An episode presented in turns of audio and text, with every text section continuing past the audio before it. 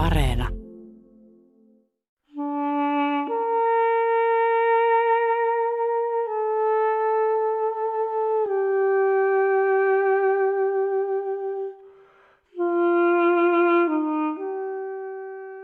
Kaukasiassa armenialaiset hävisivät viime syksynä sodassa Azerbaidžanille. Sodan ainoa voittaja ei silti ollut Azerbaidžan.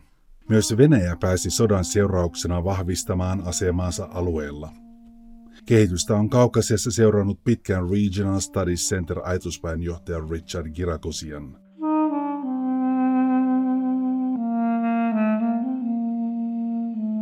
I moved here approximately 17 years ago from the United States. I was born and educated in the Boston area, east coast of the Johdan itsenäistä ajatuspajaa täällä Armeniassa.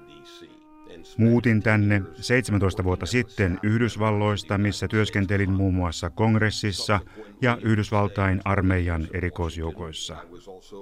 Tehtäviini kuului myös Neuvostoliiton kehityksen analysoiminen.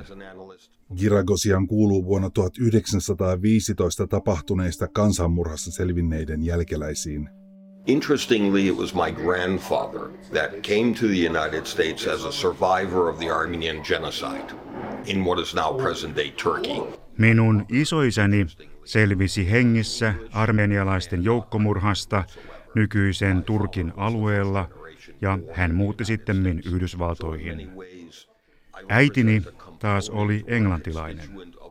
Edustan siis sitä vanhaa armenialaisten yhteisöä, joka saapui USAhan juuri ennen kansanmurhaa vuonna 1915 tai heti sen jälkeen.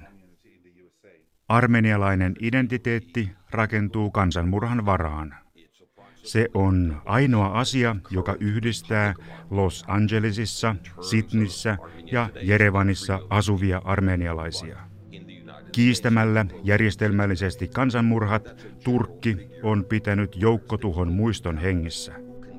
Kieltäminen on vain kasvattanut sen merkitystä.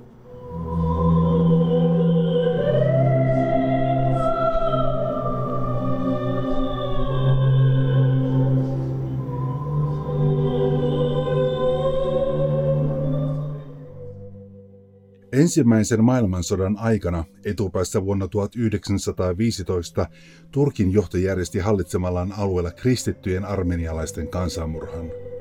Tavoitteena oli luoda etnisesti yhtenäinen islamilaisten turkkilaisten valtio. Murhakampanja oli järjestelmällinen ja etukäteen suunniteltu. Turkkilaiset tappoivat kurdien kanssa karkeasti arvioiden noin miljoona armenialaista –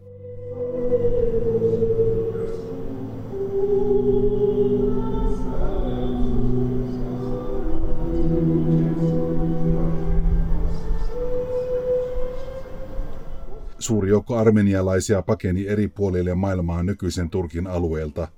Monet turkkilais- ja kurdiperheet myös ottivat henkiin jääneitä armenialaisorpoja perheisiinsä. The interesting thing was that taboo was lifted approximately starting 20 years ago, two decades ago until now, where thousands of Turkish families were discovering their roots. Mielenkiintoista on, miten tabu armenialaisten kansanmurhasta alkoi murtua Turkissa parikymmentä vuotta sitten. Tuhannet turkkilaiset perheet alkoivat saada selville omia juuriaan. Ehkäpä isoäiti tai isoisä olikin salaisesti armenialainen, joka kuolinvuoteellaan kertoi totuuden.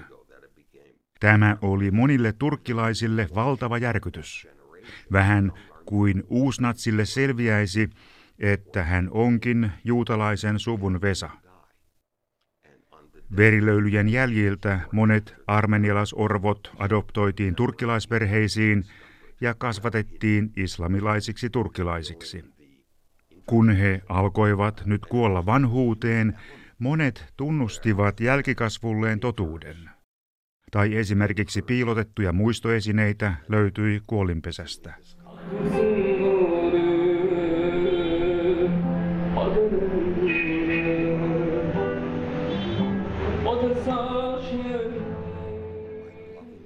Olen kohdannut monia turkkilaisia ja kurdeja, jotka ovat kertoneet minulle kuuleensa vasta vähän aikaa sitten, että rakas isoäiti tai isoisä olikin armenialainen ja että tämä on mullistanut heidän maailmansa. Jotkut heistä ovat tulleet Armeniaan katsomaan, mistä suvun historiassa on oikeastaan kysymys.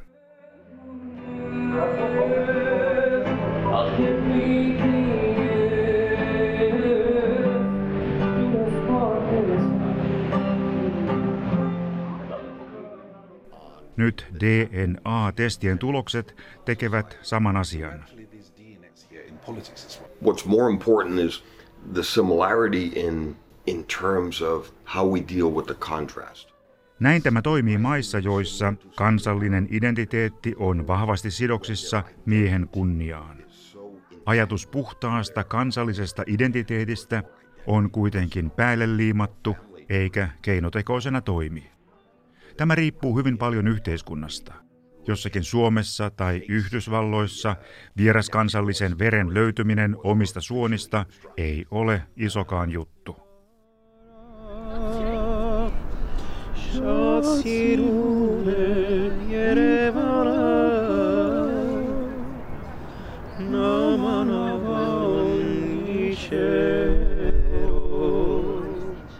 That process has started well before. In other words, I've, in meetings with former President Gül, former Foreign Minister Davutoglu, I've talked about this. That process is also reflective of the fact that Turkey's the most important arena for genocide discussion and recognition. Aivan varmasti Turkki jonain päivänä tunnustaa kansanmurhan. Turkki kypsyy tähän vähitellen.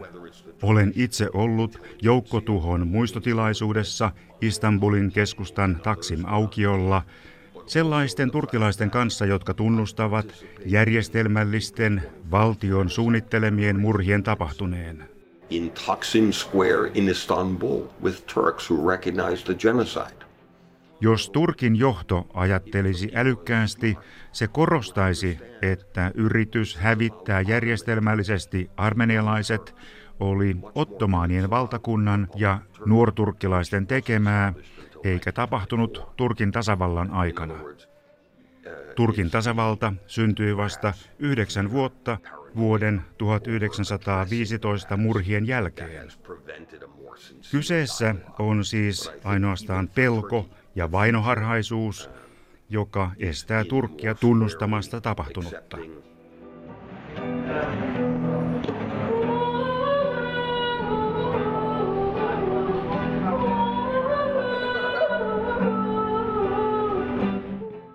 Istumme Kirakosin kanssa Armenian pääkaupungin Jerevanin ydinkeskustan kahvilassa aivan tasavallan aukion vieressä.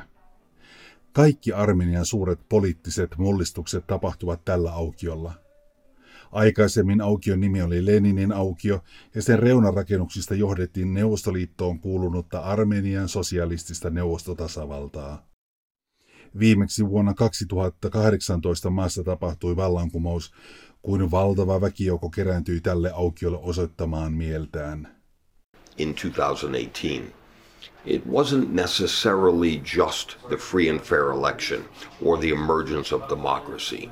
It was rather a rare victory of non-violent people power. Vuoden 2018 vallankumous ei ollut ainoastaan demokratian voitto, se oli myös kansan väkivallattoman voiman voitto.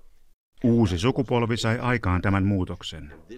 Uusi informaatioteknologia sukupolvi puhuu Länsi-Euroopan kieliä ja aiemmin vähemmän venäjää. He haluavat opiskella lännessä, eivät Venäjällä.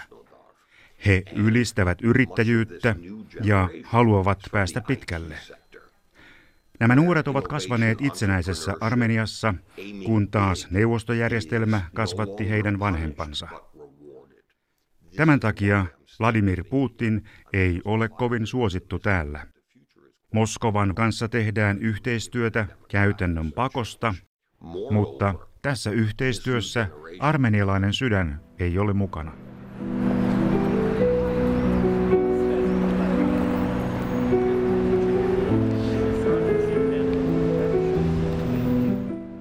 Kun kävelen Jerevanin keskustassa, nykymaailman ja neuvostoajan ristiriita hyppää silmille. Suurella nykytaidetta pursuavalla puistoalueella vauraat armenialaisnuoret siemailevat värikkäitä juomia tyylikkäissä kahviloissa.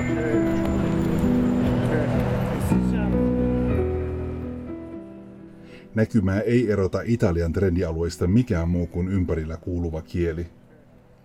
Samaan aikaan kävelymatkan päässä neuvostoaikaisessa tuhjuisessa alikulkutunnelissa yksinäinen vanhus myy hiljaa mansikoita. Laskeutuvan pölyn harmaus rikkinäisillä katukivillä kuuluttaa köyhyyttä.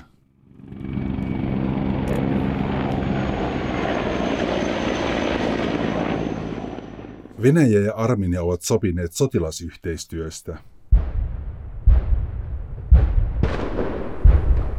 Venäjän armeijalla on pari tuhatta sotilasta tukikohdassaan Armeniassa. For many years, Russia was under the Collective Security Treaty Organization obligated to protect the security of the Republic of Armenia. Full stop. What's different now, Venäjän velvollisuutena on jo vuosia ollut taata Armenian tasavallan turvallisuus omilla joukoillaan. Viime syksynä Venäjän neuvotteleman tulitaukosopimuksen mukaisesti venäläiset rauhanturvaajat tulivat myös vuoristokarabahiin. Siellä he turvaavat armenialaisten asukkaiden turvallisuuden. Venäjän sotilaat ovat nyt siis sekä Armenian tasavallassa että vuoristokarabahissa. The influence of Russia is driven by Russian national interest. Venäjän vaikutusvalta alueella perustuu toki Venäjän omaan etuun. Tässä tapauksessa Venäjän etu on se, että täällä ei ole sotaa, mutta ei oikein rauhaakaan. Näin sekä armenialaiset että aserit tarvitsevat Venäjää. Также добавлю, что собор ну, закончили, успели закончить строительство к празднику Venäjää on helppo kuulla Jerevanissa.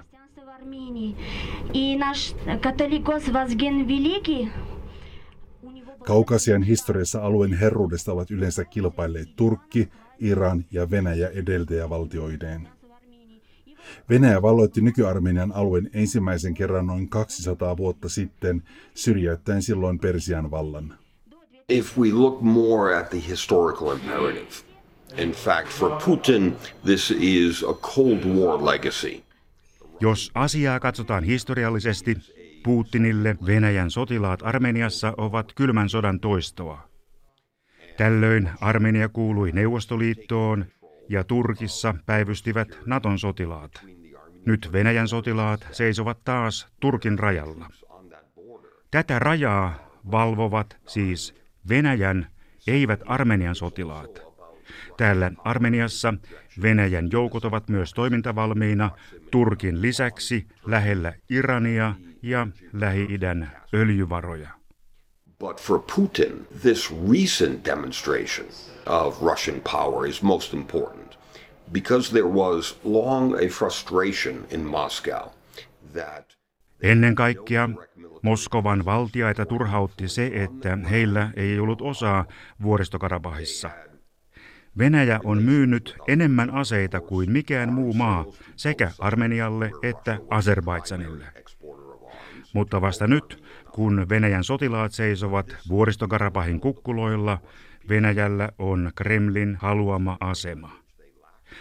Venäjä täytti alueella tyhjiön, mikä syntyi, kun sekä EU, NATO että islamistit jättivät alueen kulkemaan omia teitään.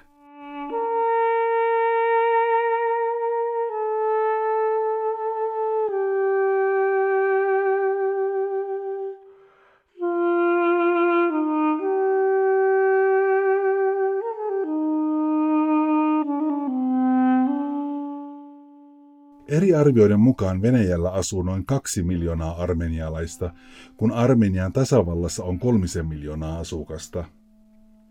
Armeniassa asuville sukulaisille ulkoarmenialaisten lähettämästä rahasta 90 prosenttia tulee Venäjältä. most significantly and interestingly, it is not. In other words, whether it's Russian soft power or whether it's Russian intervention or interference in domestic politics in Armenia, What's most notable is its absence. On mielenkiintoista, että Venäjä ei juuri häärää täällä näissä vaaleissa. Ei ole Venäjä-myönteistä puoluetta tai suuria vaikutusyrityksiä. Moskova on tarpeeksi älykäs tietääkseen, ettei sen tarvitse touhuta nyt täällä. Armenia on jo nyt Venäjän hyppysissä. Venäläiset hallitsevat Armenian energia- ja tietoliikenneyhtiöitä. Venäjän armenialaiset lähettävät tänne valtavasti rahaa sukulaisilleen. Siksi Venäjälle ei ole kovinkaan tärkeää, kuka nykypoliitikoista johtaa Armeniaa.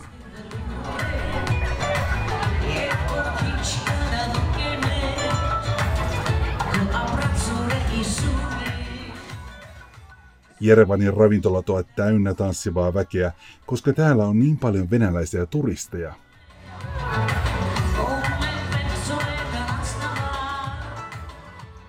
Venäläisillä on tiukka ote Armenian talouteen. In general, there's a balance between Western and Russian companies. But what matters is Russia has targeted strategic sectors of the economy. Täällä toimii sekä venäläisiä että länsimaisia yhtiöitä. Venäläiset ovat kuitenkin fiksusti ottaneet haltuunsa strategiset alat. Esimerkiksi venäläisten omistama Armenian ydinvoimala tuottaa peräti kolmanneksen maan sähköstä ja suurin osa kaasusta tulee venäläisiltä yhtiöiltä. Täällä puhutaan, että esimerkiksi energiaa pitäisi tuoda muualtakin.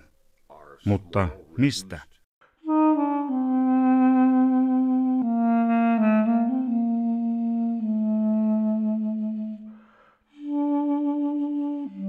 Jerevanissa on sotilashautausmaa, jolle edelleen tuodaan Azerbaidžanin vastaisissa taisteluissa kaatuneiden sotilaiden ruumiita.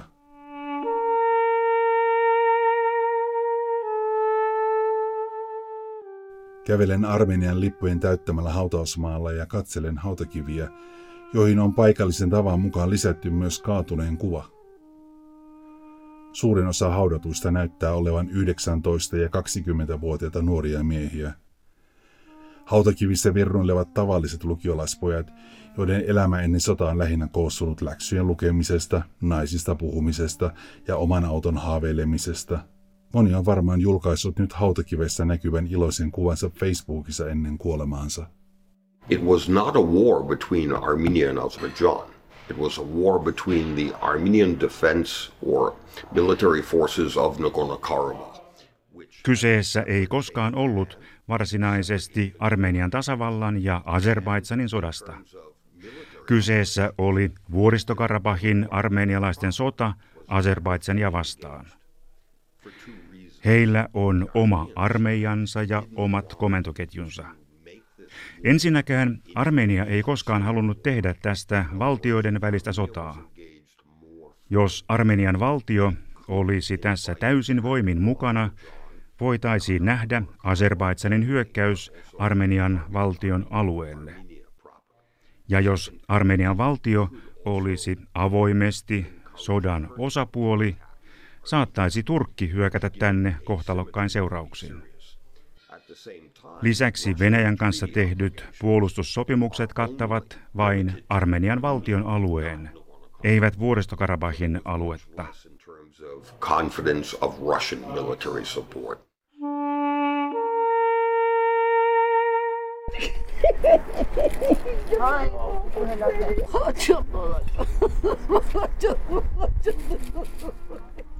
Samalla kun sota on kovaa politiikkaa, tällä sotilashautausmaalla se on tavallisten perheiden surua. Pieniä ihmisryhmiä näkyy joka puolella. Usealla haudalla itkee maahan murtunut äiti, joka huutaa surun täytteistä monologian hautakivelle –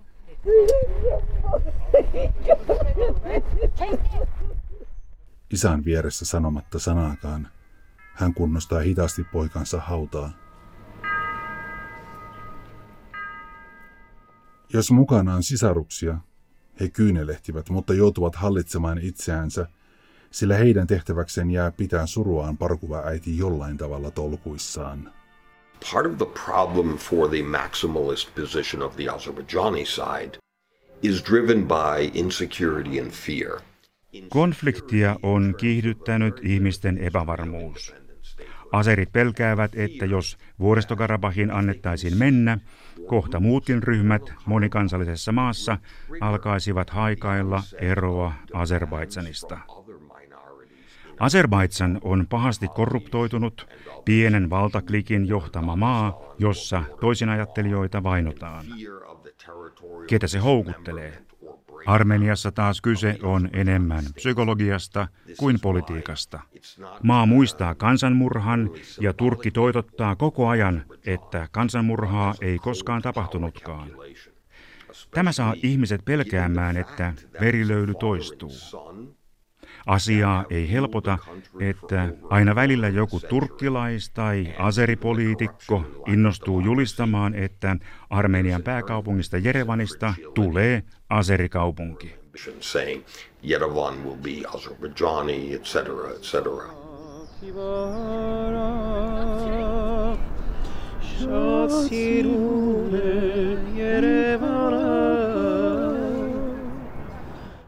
Kävelen sotilashautausmaan uusimalla laajennuksella.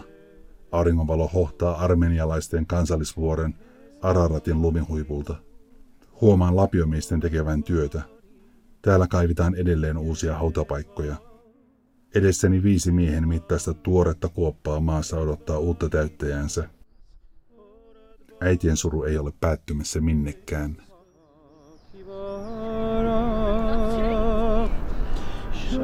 սիրուն է Երևանը նա